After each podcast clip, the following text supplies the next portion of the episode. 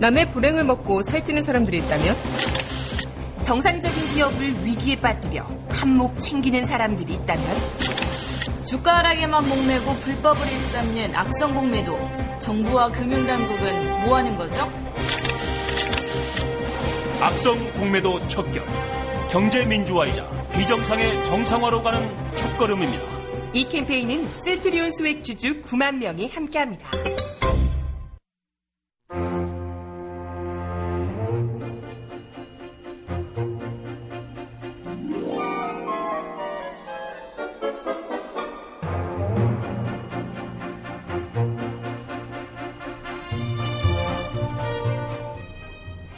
정혜림의 발칙한 뉴스.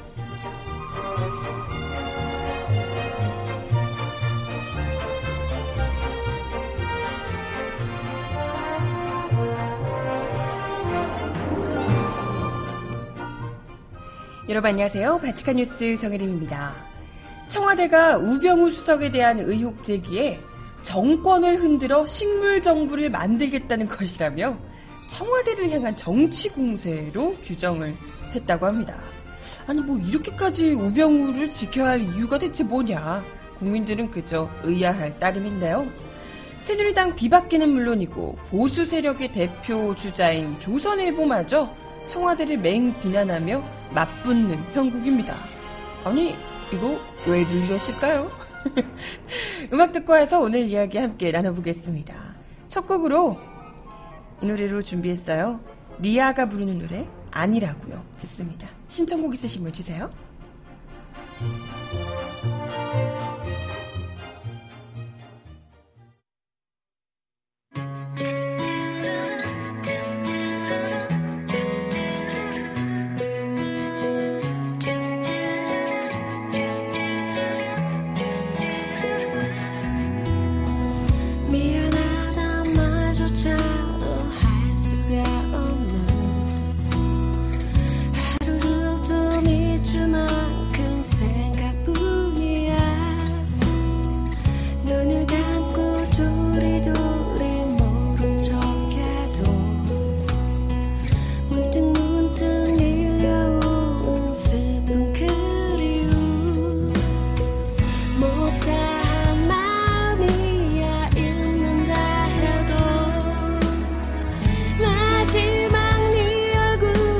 자꾸 떠올라 비워내도 네 생각은 차오르는데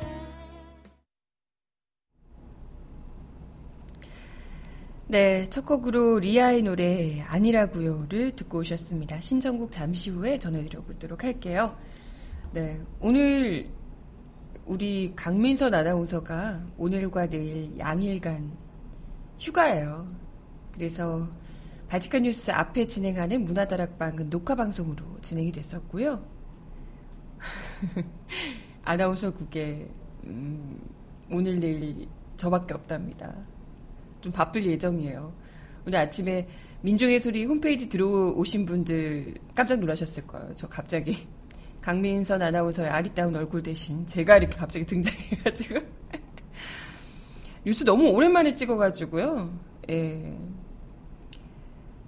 저도 예전에 정혜림의 1분 아, 그거 언제적이야. 정혜림의 1분 뉴스 찍을 때 한참 하다가 이제 후배들에게 물려주고 뒷방 늙은이로 물러나 앉았다가 이제 휴가 때마다 대타 뉴스를 진행하는데 아또 예, 또 강민선 아나운서의 아리따운 모습과 비교가 될까봐 어쩔 수 없겠지만 제가 뭐 한 며칠 사이에 그렇다고 뭐 보톡스라도 맞고 올 수도 없고 예, 최대한 어떻게 부은 얼굴이라도 안 나가게 하려고 어, 마음의 준비를 어제 일부러 일찍 잤거든요. 일찍 자리에 누웠는데 막 걱정이 돼가지고 잠이 안 오는 거야. 아 쉽지 않아요. 네. 아무튼 그래도 우리 편집해 주시는 영상팀에서 부은 얼굴을 커버해주기 위해서 굉장히 노력하셨 다고 하던데 내일까지는 아무튼 저의 뉴스를 보시고 수요일부터 우리 강민선 아나운서가 복귀해서 정상 뉴스를 진행할 예정입니다. 네. 아무튼 아, 제 목소리가 제가 원래 굉장히 크거든요.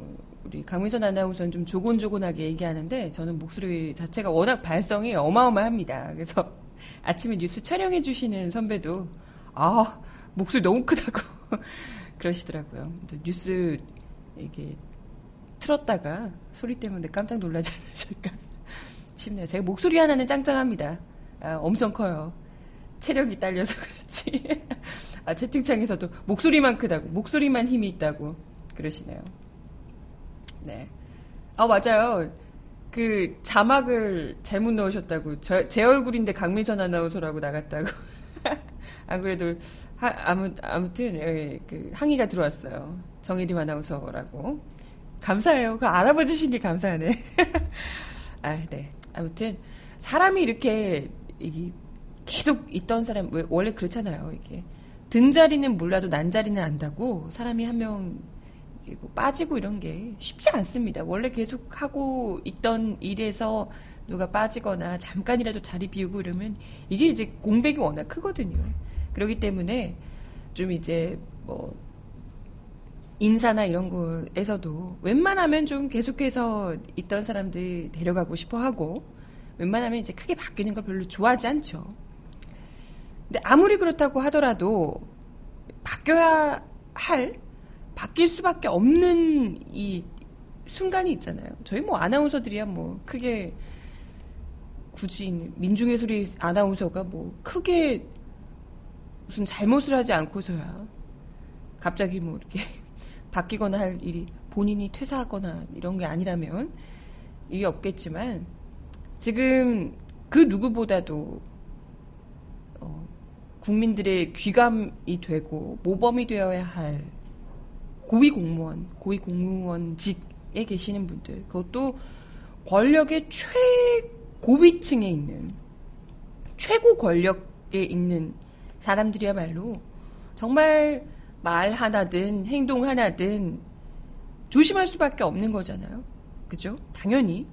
그리고 만약에 과거에 뭔가 문- 문제가 됐던 일들, 이런 것들이 밝혀져서 논란이 일고, 한두 가지가 아니고 좀 뭐 너무나도 많이 밝혀지고 이렇게 한다면, 이건 당연히 이 사람이 너무나도 개인적으로 뭐 친분이 있고 우리 너무 친한 사이고 이 사람이 없는 청와대는 너무 쓸쓸할 것 같고 하다 하더라도 난자리가 너무 클 것 같고 한다 하더라도 이건 개인적인 뭐 개인 회사가 아니잖아요.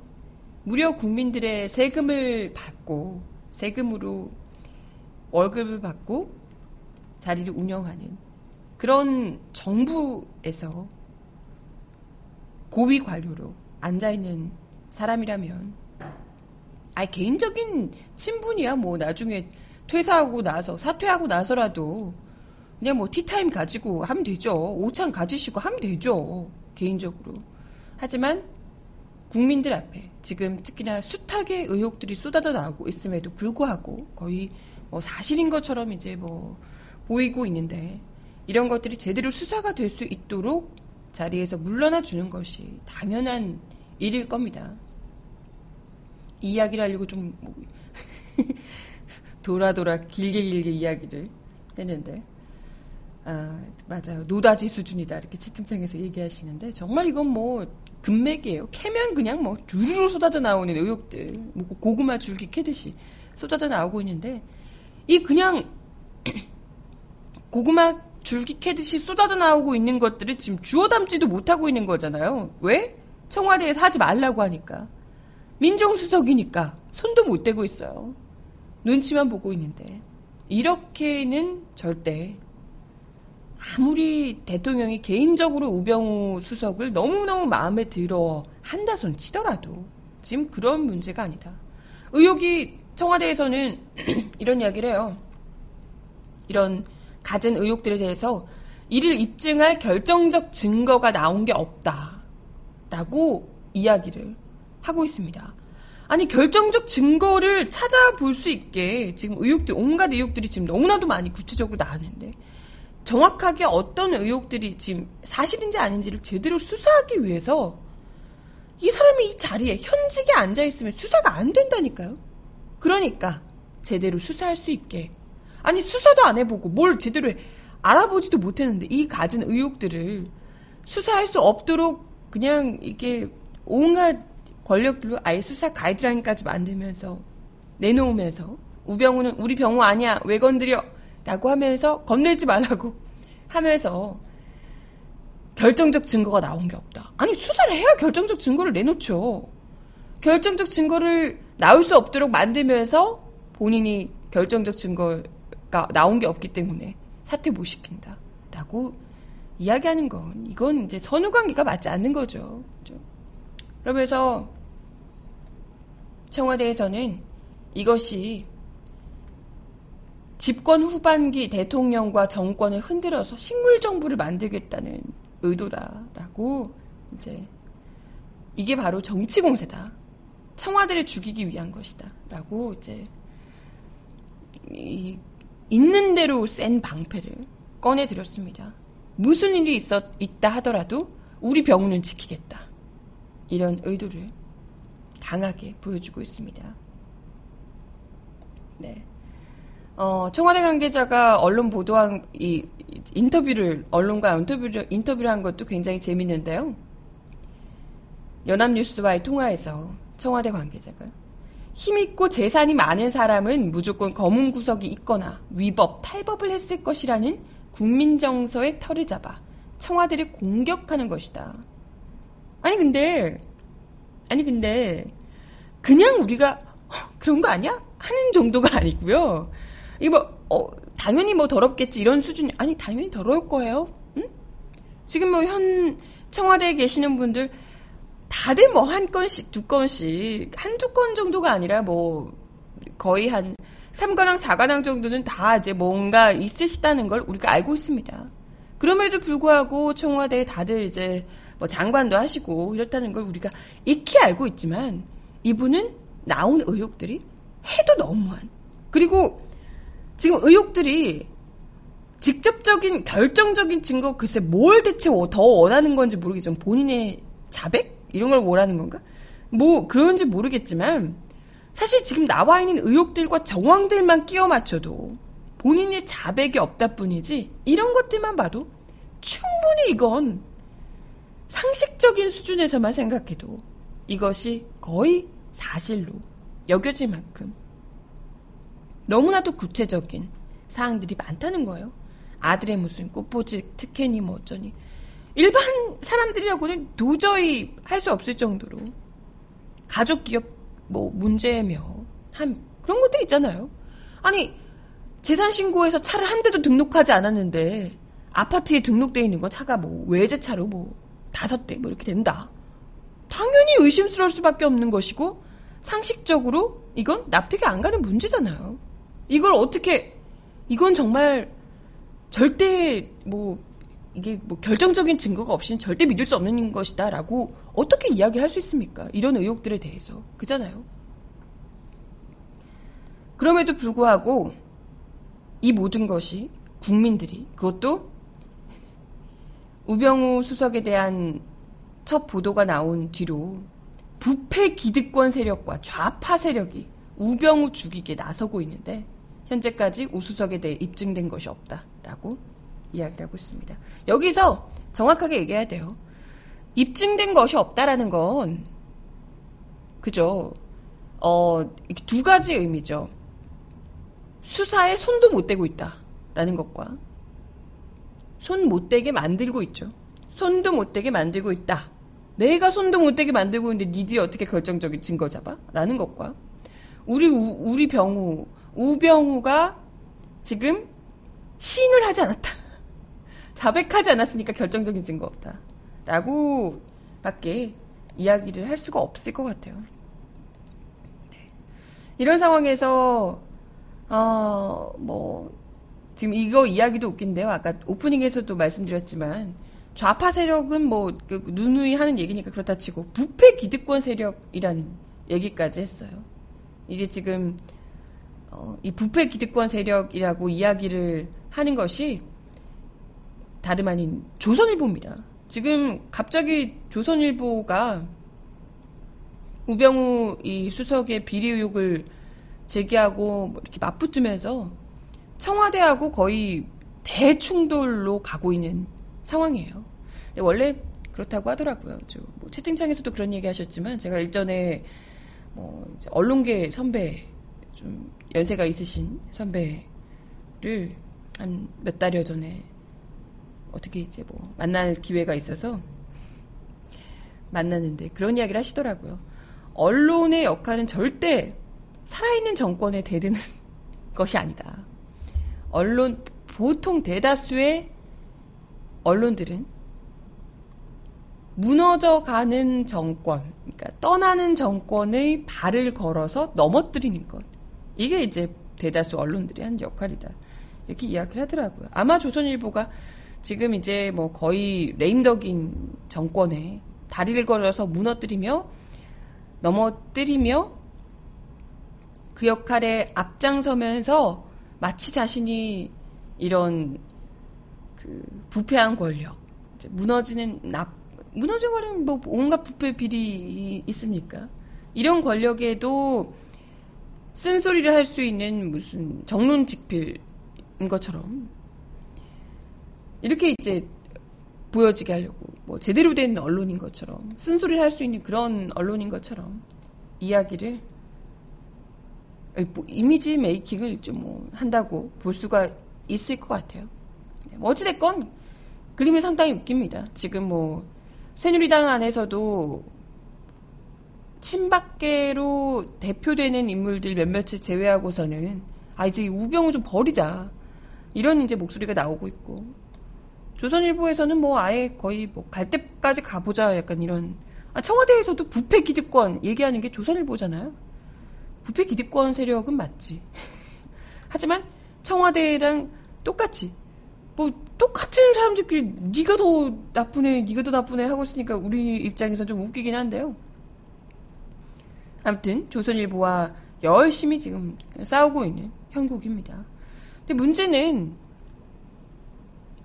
도대체 왜 청와대가 이렇게까지 지금 같은 보수 안에서도 우병우는 버려라. 지금 더 이상 이 사람을 가지고 갈수 없다.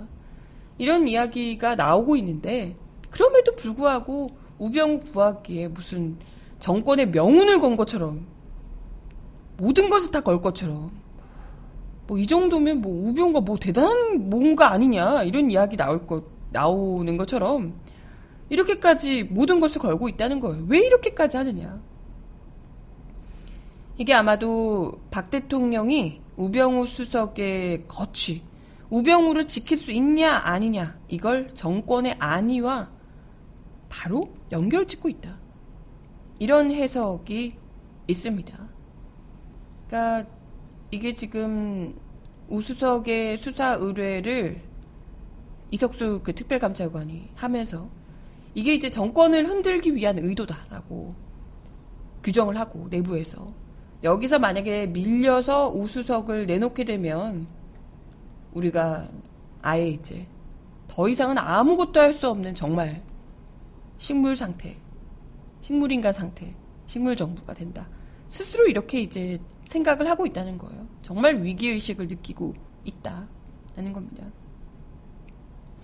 이제까지 우수석이 검찰과 경찰, 국가정보원, 국세청 등의 우병우 사단을 완전 쫙 깔아놔서 정보 취합하고 각 기관들을 모두 청와대 뜻대로 컨트롤을 해왔다고 합니다. 일종의 정권 호위무사 역할을 우병우가 해왔다는 거죠. 이런 상황에서 우수석이 나가게 되면 검찰뿐만 아니라 이런 그이 사정기관들이 청와대에서 다 이탈하게 된다는 거예요. 내 맘대로 안 되겠죠. 그러면 이때 이제 이제 온갖 의혹들이 터져 나오면 고지고대로 그냥 휘청휘청 하게 될 수 있다는 거예요. 바로 이제 뭐 공격당할 수 있겠죠. 아까 얘기 드렸듯이 이미 지고 있는 레임덕 닥친 정권이기 때문에 너도 나도 반항할 기미가 당연히 보이지 않겠어요.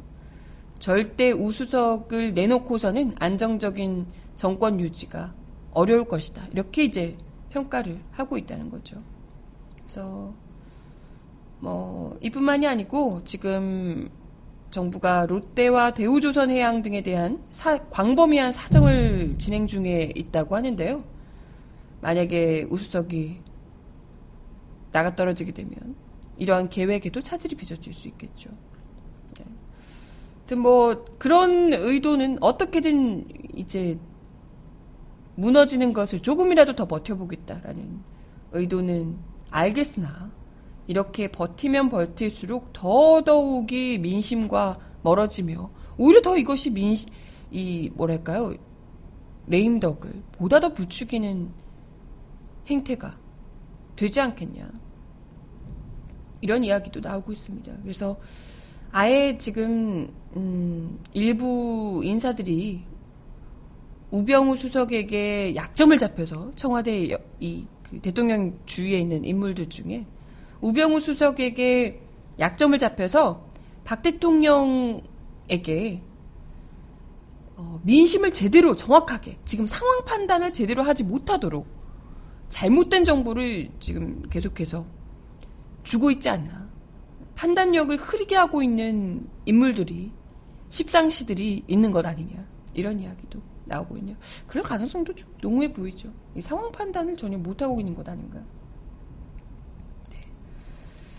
아, 아무튼 뭐, 비서실장조차도 뭐, 어쩌지 못하는 우병우의 파워랄까요?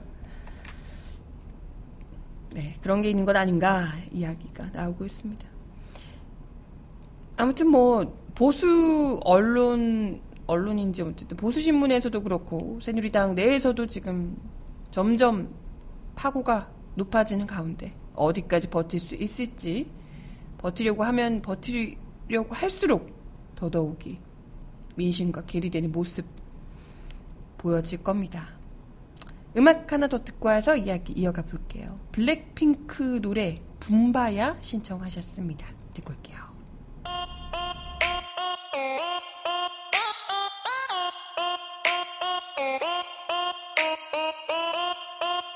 Blackpink in your area. Blackpink in your area. Being a bad girl, I know I am. And I'm so hot, I need a fan. I don't want a boy, I need a man. Click, clack, bada bing, bada boom. 문을 박차면 모두 날 바라본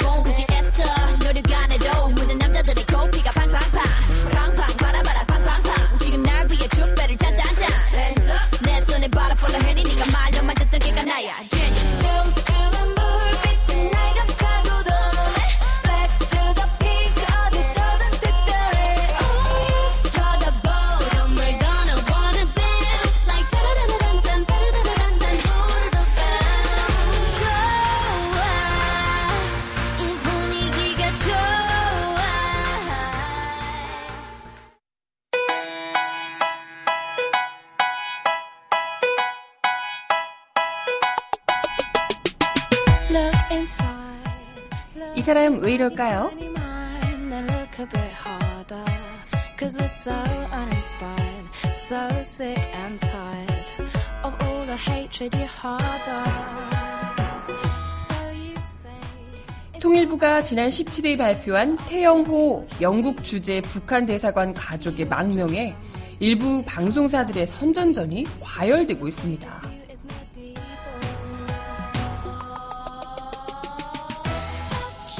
통일부 발표 당일인 17일에도 KBS, TV조선, MBN, YTN은 저녁 종합뉴스의 톱 보도를 비롯해 네다섯 건의 보도를 할애하며 엘리트 가문의 탈북, 대북 제재로 인한 북한 제재 균열을 부각했습니다. 반면 우리 정부가 고위층의 탈, 탈북을 즉각 공개하면서 탈북을 국내 문제를 무마시키는 여론몰이용으로 활용하는 것 아니냐는 지적은 언급조차 하지 않았습니다. 하루가 지난 18일에는 이런 양상이 더 뚜렷해졌는데요. 17일에도 5건으로 가장 많은 보도량을 보였던 KBS는 18일 7건으로 보도량을 더 늘리면서 이틀간 총 12건의 보도를 쏟아부었습니다. 우병우 수석과 관련한 보도는 음 전혀 음 never 이게 더 중요하다 생각을 하는 모양이에요.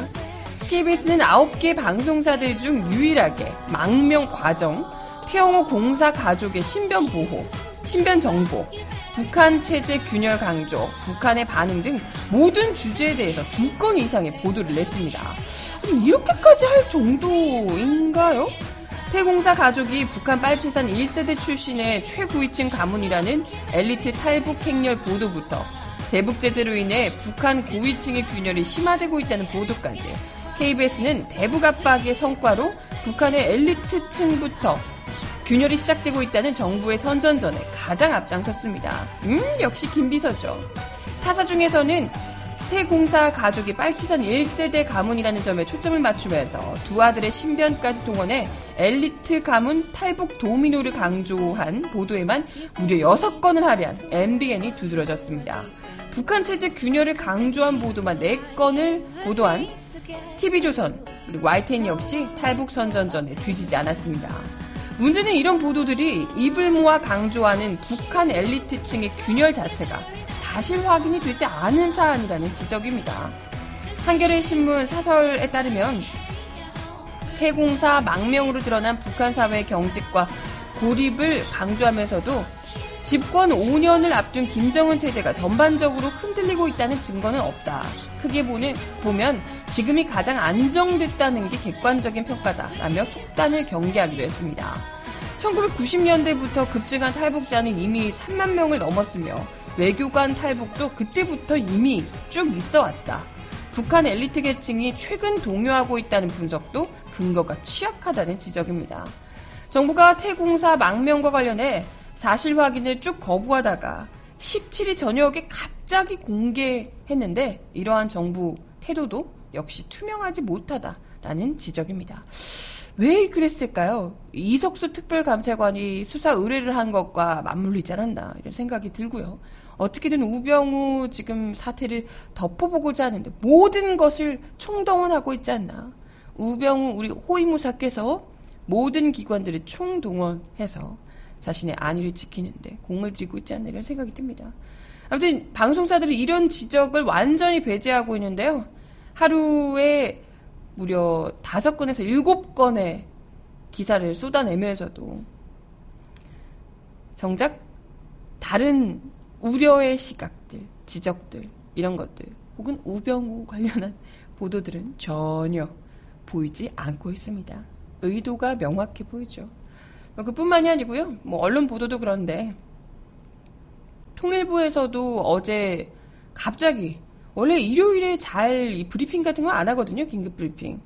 근데 일요일 긴급 브리핑을 갑자기 열었다고 해요. 통일부가. 태용호 이 대사관 대사 공사에 탈북에 대한 북한 반응 그리고 한미 연합훈련 개시 등을 근거로 테러 위험 경각심을 당부하는 긴급 브리핑을 열었다고 합니다. 아니 태용호 공사가 탈북한 거랑 테러 위험이 뭔 상관인지 잘 모르겠는데 아무튼 이 현장에서 워낙 말도 안 되는 얘기를 너무 많이 하셔가지고 기자들이 통일부 기자들이 항의가 빗발쳤다고 합니다.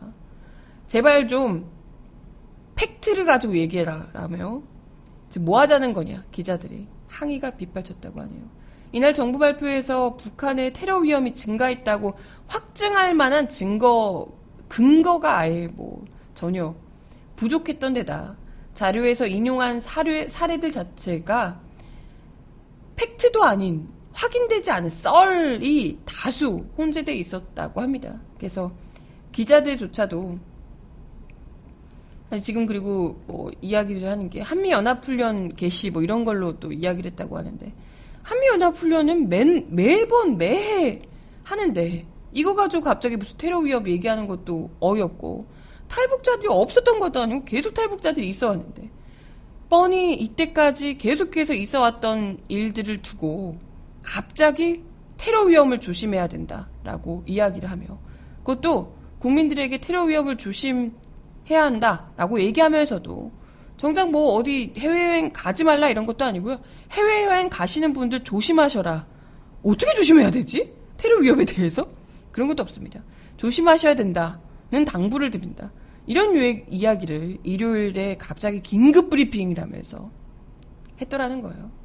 그래서 기자단에서 구체적으로 시도한 사례가 있나 범죄 단체 무슨 이런 범죄 시도 를 한 구체적으로 그런 사례가 있냐? 팩트와 썰을 분명하게 구분해서 말해달라. 뭐 이런 요구가 계속 빗발쳤다고 합니다. 뭐 하자는 거냐? 뭐 이게 잔악계나 불조심, 산불조심하라 이런 얘기랑 뭐가 다르냐? 이런 지적들이 있었다고 하네요. 이게 뭐겠어요? 기자들까지 불러 모아서 태영호 공사 이게 나왔으니까 국민들이 테러를 조심해야 된다. 무슨 탈북 한 사람이 나왔는데 국민들이 왜 테러를 조심해야 되는지. 아 그렇게 따지면 이전에 있었던 북한 그 여러 명이 수십 명이 탈북한 사례 이런 국민들 우리 나라가 지금 뭐 흔들렸게요. 누가 봐도 이것은 이 언론 보도의 뉘앙스도 그렇지만 어떻게든지 지금 현재 우병우를 덮어보고자 하는 아주 정권과 언론의 콜라보가 아주 쫙쫙 맞아 떨어지고 있다. 너무 노골적이어서 지켜보는 사람들이 참 재미가 없네. 이건 뭐 소가 주기도 참 부끄러워. 너무 너무 유치해가지고 좀 뭐 다른 거 없어요? 원래 올림픽 잘 나갔으면 이거 올림픽으로 묻었을 텐데 올림픽이 너무 이번에 좀 선수들이 부진했죠. 다들 구군이 쇠해서 그렇다고 그러던데 아, 선수들은 물론 너무 열심히 했지만 아, 우리 정부의 이런 과오마저 덮어줄 정도로까지 되지 못해서 이제 또 부풍몰이를 한껏 하셨던 모양입니다. 이마저도 안 되고 이걸 어떡하나 이거 너무 노골적이야. 네, 음악 하나 더 드릴게요. 이소은의 노래 사랑이라는 이유로 신청하셨습니다.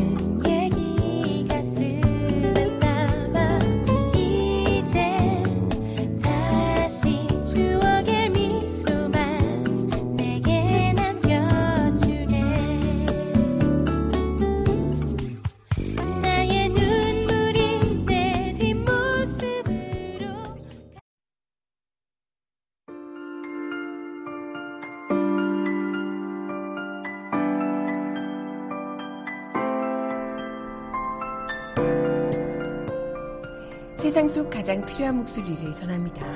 여기 곧 우리가 있어요.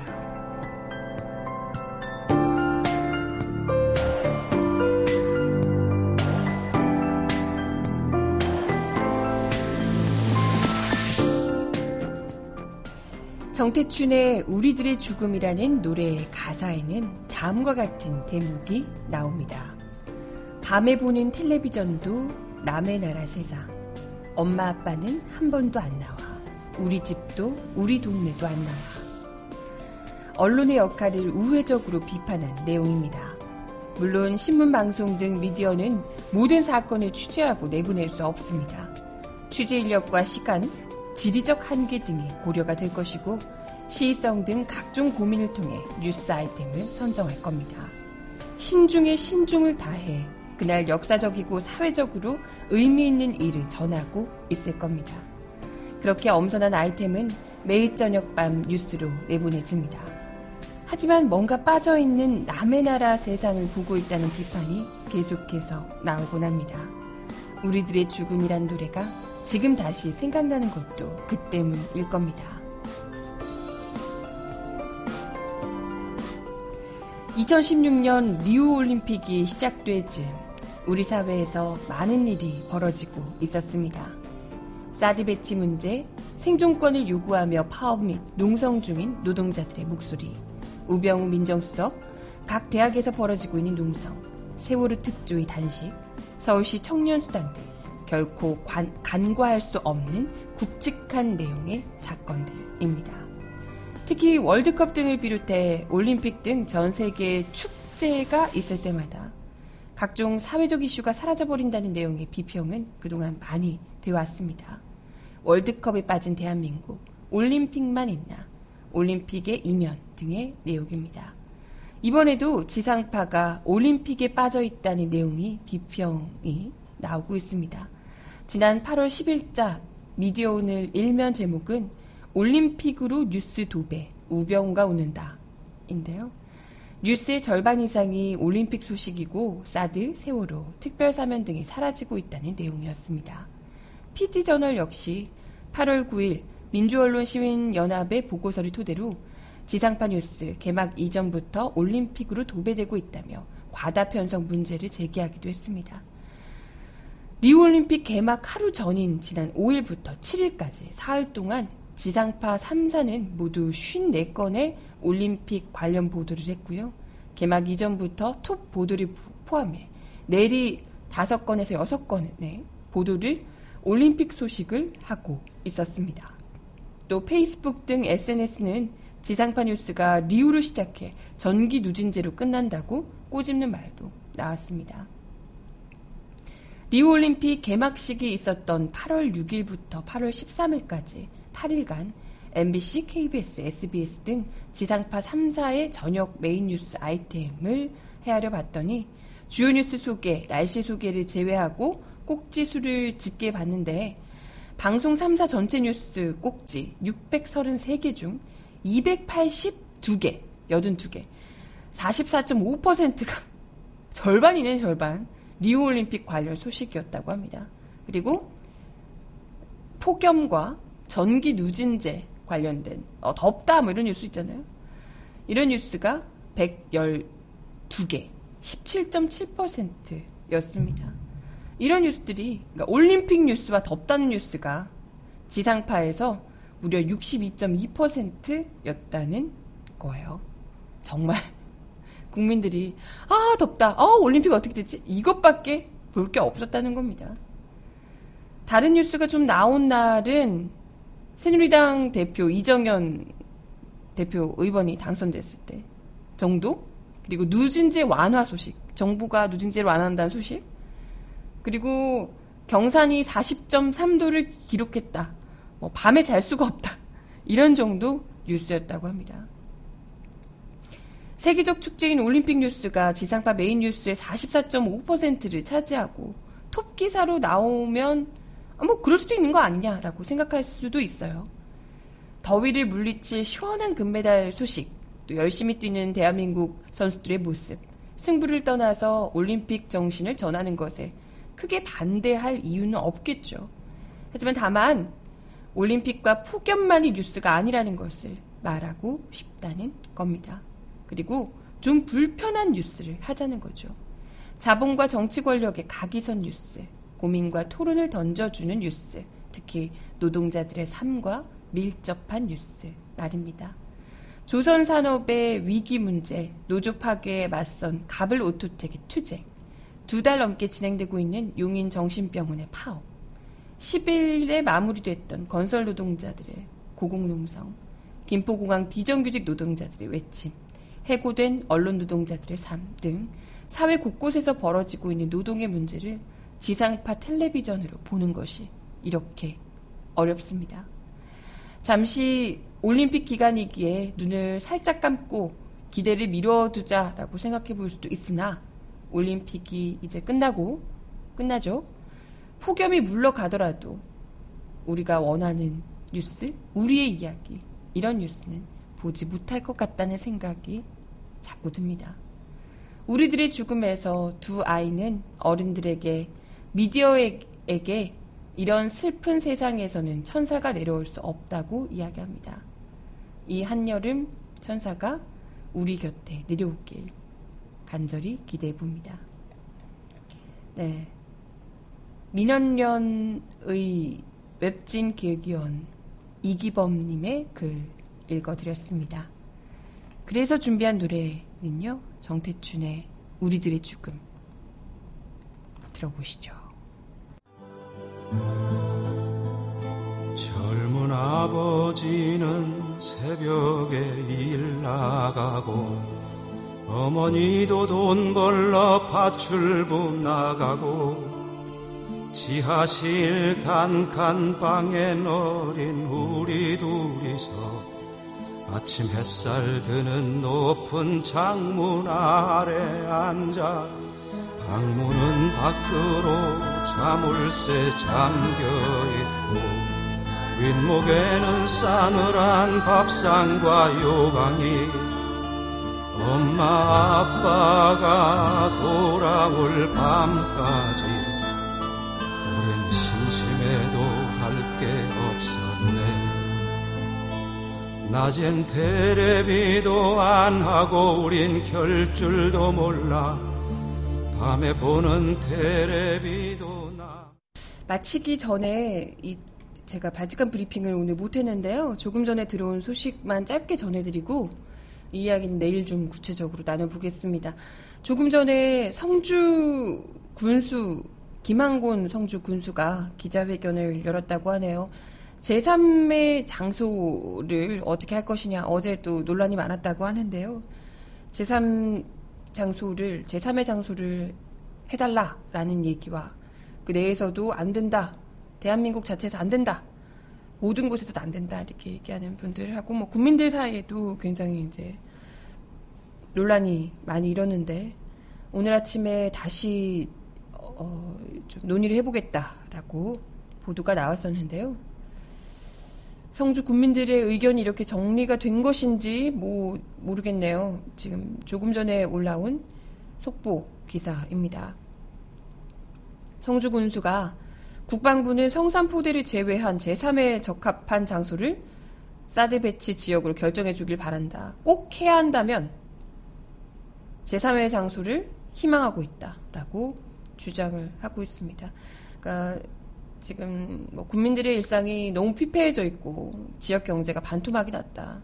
더 극단으로 치닫는 대안 없는 반대는 사태 해결을 위한 근본적인 해결 방법이 될 수 없다라며 어차피 해야 한다면 다른 곳으로 해달라라고 지금 이야기를 하고 있는 듯합니다. 그러면서 아, 어쩔 수 없나요? 이게 지금 지역이 지역이다 보니 내 지역에만 아니면 된다 이렇게 생각을 하시는 건지 좀 안타까운데요. 안보는 국가를 지탱하는 초석이며 국가 없는 국민이 있을 수 없다며 국가 안보에 반하는 무조건적인 반대는 파국으로 이끌 뿐이고 원한대로 추진되면 성산포대 사드 배치란 돌이킬 수 없는 상처만 남길 뿐이다. 성산포대가 아닌 제3의 장소로 추진해서 황폐해진 군정을 원상 복구하겠다 이렇게 이야기를 했다고 합니다. 결국 이런 식으로 제3의 카드 배치 카드를 하면서 만지작거리면서 결국은 지역 간의 이기주의로 몰아서 사드 배치를 밀어붙이려는 이 속셈에 결국은 놀아나고 마네요. 아이고 참 네. 답답합니다. 마지막 곡 들려드리면서 인사를 드려야 되겠네요. 엑소의 노래 몬스터 마지막, 마지막 곡으로 들리, 들려드리며 인사드리겠습니다. 네, 오늘도 바치칸 뉴스 함께 해주셔서 감사하고요. 월요일부터 날씨가 더워서 힘드실 텐데 건강 잘 챙기시고 저는 내일 10시에 다시 뵙겠습니다. 여러분 안녕!